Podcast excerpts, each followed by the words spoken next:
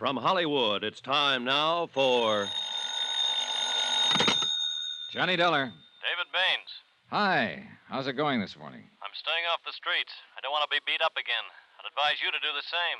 I can't very well do that. The city of Clinton has filed claim for their school building. I have to make an investigation. You're bucking a rough crowd, Mr. Dollar.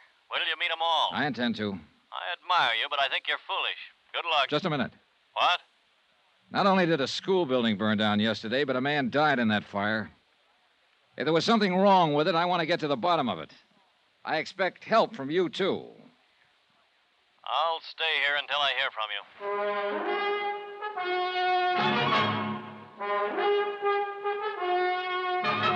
Tonight and every weekday night, Bob Bailey in the transcribed adventures of the man with the action packed expense account, America's fabulous freelance insurance investigator. Yours truly, Johnny Dollar.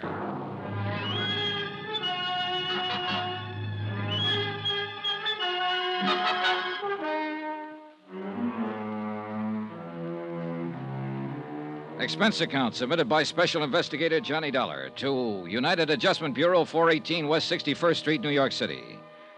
The following is an accounting of expenditures during my investigation of the Clinton matter. That's Clinton, Colorado. Expense account item 5, 80 cents, telegram to Dodd and Company, Denver insurance brokers, who would handle the policies covering the new school building in Clinton. I requested them to forward copies of the policies. Item 6, 10 cents, one copy of the Clinton Times and the full story on the fire. It was believed by Fire Chief Hanley that the fire had started because of overheated boilers in the heating system.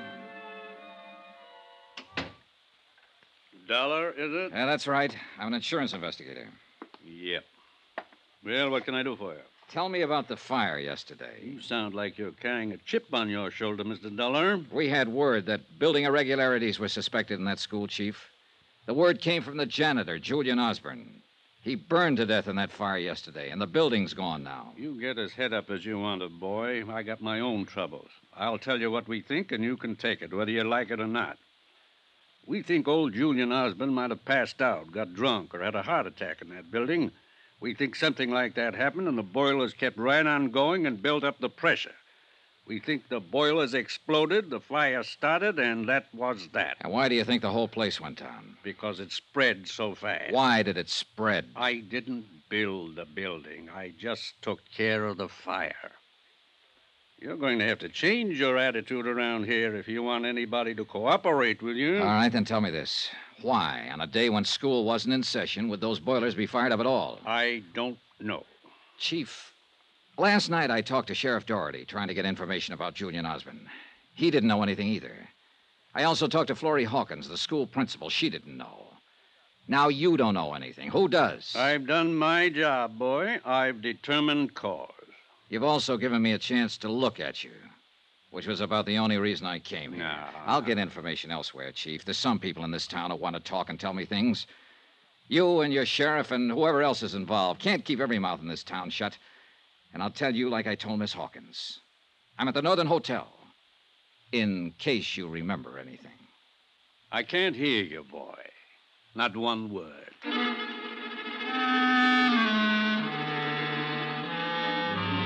Expense account item seven, $1.80. Breakfast in the coffee shop of my hotel for myself and David Baines, who still looked badly battered from the beating he'd taken the night before. You're taking a chance sitting here with me. Hope you realize that. Am I? I'm public enemy number one in this town. I'm the man who built the school that didn't stay up. Look, Baines, I want you to tell me all about it. If you have any information or knowledge that would be helpful in this investigation, then you better give out with it right now. What specifically do you want to know? First, the town. You know what this place is? It's a backyard. And only the rich kids can play here. Vickery, Hanley, Doherty, those are the rich kids, Mr. Dollar. The rest of us are, well, we live across the tracks. Let's start with Vickery. He's a builder. Not only here, all over these mountains. Grand Junction, Rifle Mesa, all over. He's got a million dollars and a million angles. He's the one who sent me to Europe to study for a year after I completed my plans for the new building. Got me out of the way. Okay. Fire Chief Hanley. A friend of Vickery's. And any friend of Vickery's is going to get rich one way or another. Sheriff Doherty. He keeps the law orderly for Vickery. Very necessary. Okay, then. The fire itself. Chief Hanley says the school boilers blew up and caused the fire. There was no reason for those boilers to be fired up. No reason. If they were fired, they were fired to blow up. They had automatic shut-off equipment. What about Julian Osborne? You say he notified the broker in Denver that something was wrong with the building, and that's how you got here. I don't know. They might have fired it for money, too. I told you I was in Europe until they constructed it. I got back in Clinton four days ago. I went over to see my building. They used my outside drawing, Dollar. Wooden beams where I indicated steel girders. Only half the plumbing and heating system, other things. It looked like they'd made it up as they went along. Did you talk to anybody about it? Oh, sure. The contractor, Vickery. Vickery. He told me to keep my mouth shut and be a good boy. Do you think he got you out of town during the construction so you wouldn't interfere? I think so. I'm not important, but it was the easiest way. I understand Mr. Vickery is a little unpopular today. What? A delegation went out to his house to hang him or something. Baines was partially right. A delegation had gone out to see Roy Vickery in his polished fine domain at the end of town. They were still there when I drove up in my rented car. Twenty or thirty irate citizens demanding an explanation for the lost school. Ten uniformed men from Sheriff Doherty's office formed a half moon circle in front of the main entrance, their holsters unbuckled. The sheriff himself was directing the operation. All right, just a minute there. Hello, Sheriff. Huh? Johnny Dollar. I talked to you last night. Oh, yeah. Chief Hanley called me about you. The chief called you, and last night you called Florrie Hawkins. That was nice. Keep the wires burning. Chief said you came over to see him. Used abusive language, tried to cause trouble. The chief was mistaken. I wasn't trying to cause trouble, Sheriff. There's enough of that in this town. I was just trying to find out how the fire started yesterday. The chief told you how it started. I didn't believe him. Now, what do you think of that? You better watch your step around here, Mr. Dollar. You seem to be looking for arguments all the time. Not at all, Sheriff. I'm misunderstood. We understand you all right. How's Mr. Vickery? He's all right, and he's going to stay all right. I'm sure he will. But these people don't like their school burning down. It's expensive. Also, their kids could have been in it. I want to see Mr. Vickery about that. He isn't seeing anyone, Mr. Dollar. And we aren't letting anybody in to see him. Really? Did any of you people hear that? Now, look here. Hey, listen, folks, listen to me, will you? Look. Now, listen, I'm an insurance investigator. I'm worried about what happened to your school yesterday. Keep quiet. They tell me Mr. Vickery built that school. The architect who designed it said it wasn't built to his specifications. Now, I want to go in and ask Mr. Vickery about that. The sheriff here doesn't want me to do that. I'll get you for this, Dollar. Wait a minute. The sheriff just said I'll get you for this. All right, hold it. Hold it, please. Please. Now listen to me. Listen. I'll put it to the sheriff again so you can all hear. Sheriff, I want to go in and see Mr. Vickery on business. Well, Go ahead. thank you.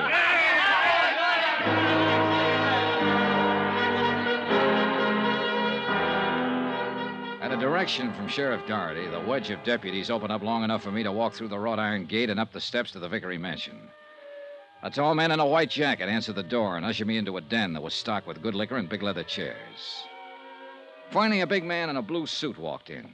He had lots of good teeth, and there wasn't an ounce of fat on his 230 pounds. I'm Roy Vickery. It was quite an act with Sheriff Doherty just now. I watched you from upstairs. That's a good, safe place to watch from, Mr. Vickery. Now that you're in, what can I do for you? Tell me everything you can about that school building. Mm-hmm. Has the uh, the city of Clinton made a claim yet? Yes, $200,000, building and contents. You got in town pretty fast. We heard there might be something wrong with that building before the fire. Apparently there was. Now, who told you a thing like that? Julian Osborne. He's dead now, you know. Oh. Well, two boilers explode, and there's something wrong with the building. Is that the way you people figure? Yep. Well, so do we, and we couldn't find anything wrong. Who's we? Officially, we're the Civic Construction Department. We just had a meeting. We thought we ought to. Yeah, yeah. I figure those people hanging around outside should be worrying. Well, they don't worry me, and you don't worry me. A drunken janitor goes to sleep and lets the boilers kick up, and the joint blows apart and burns down. That's what we decided in the meeting. It was a, a terrible accident. We'll have to use an old garage or something for a school, but, but then we'll get around to building another school with the insurance money we have coming. And that's that. That's that. Mr. Vickery, I'd like a copy of the specifications that went into that building. Sure, anything at all. Uh, there you are. Okay, That'll do for now. good. Now you can get out of my house, Dollar. You smell smoky. There were 50 pages of specifications on the building materials used in the construction of that school. They looked all right. They also looked as though they could have been forgeries. Expense account item eight, $6. One bottle of whiskey for David Baines and myself in my hotel room. Baines went over the specifications page by page. Uh, Okay, what do you think? these are my specifications, more or less. This is what's on paper that went into the building. How about what actually went into it? Well, the little I saw, they cut corners everywhere. The outside was just a shell of this stuff. You sure? These are my notes. I can remember this much. Can you remember it in front of a notary? I want a sworn statement. I don't know. You what? Well, don't look at me that way. You can get my statement and possibly a half a dozen other statements. On paper, you'd have a case. Then what would you do? Go to the district attorney? We haven't got a district attorney. We got a county attorney who's elected for a four year term. All right, I'll go to him. Vickery, Then I'll go to somebody else, the insurance commission. you try to go any farther, they'll kill you, Dollar. Well, let me worry about that. Now, will you make a statement? Sorry. That'd kill me, too.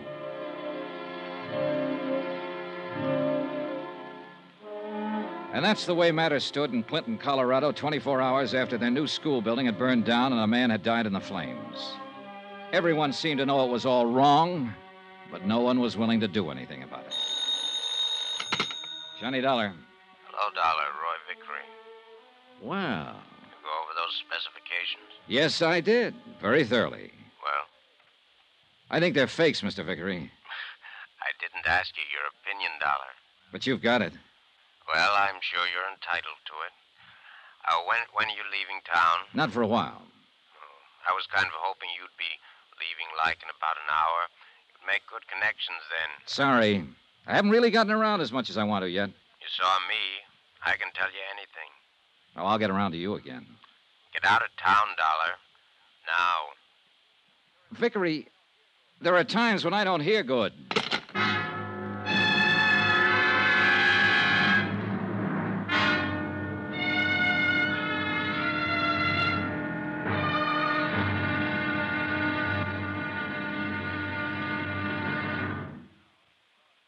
Now, here's our star to tell you about tomorrow's intriguing episode of this week's story. Tomorrow, a lady who promised to love, honor, and obey a building inspector, but wound up a widow. Join us, won't you? Yours truly, Johnny Dollar.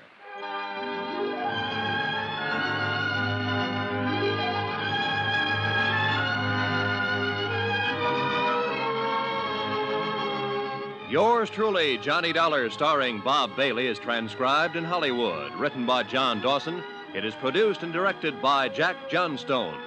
Be sure to join us tomorrow night, same time and station, for the next exciting episode of Yours truly, Johnny Dollar. Roy Rowan speaking.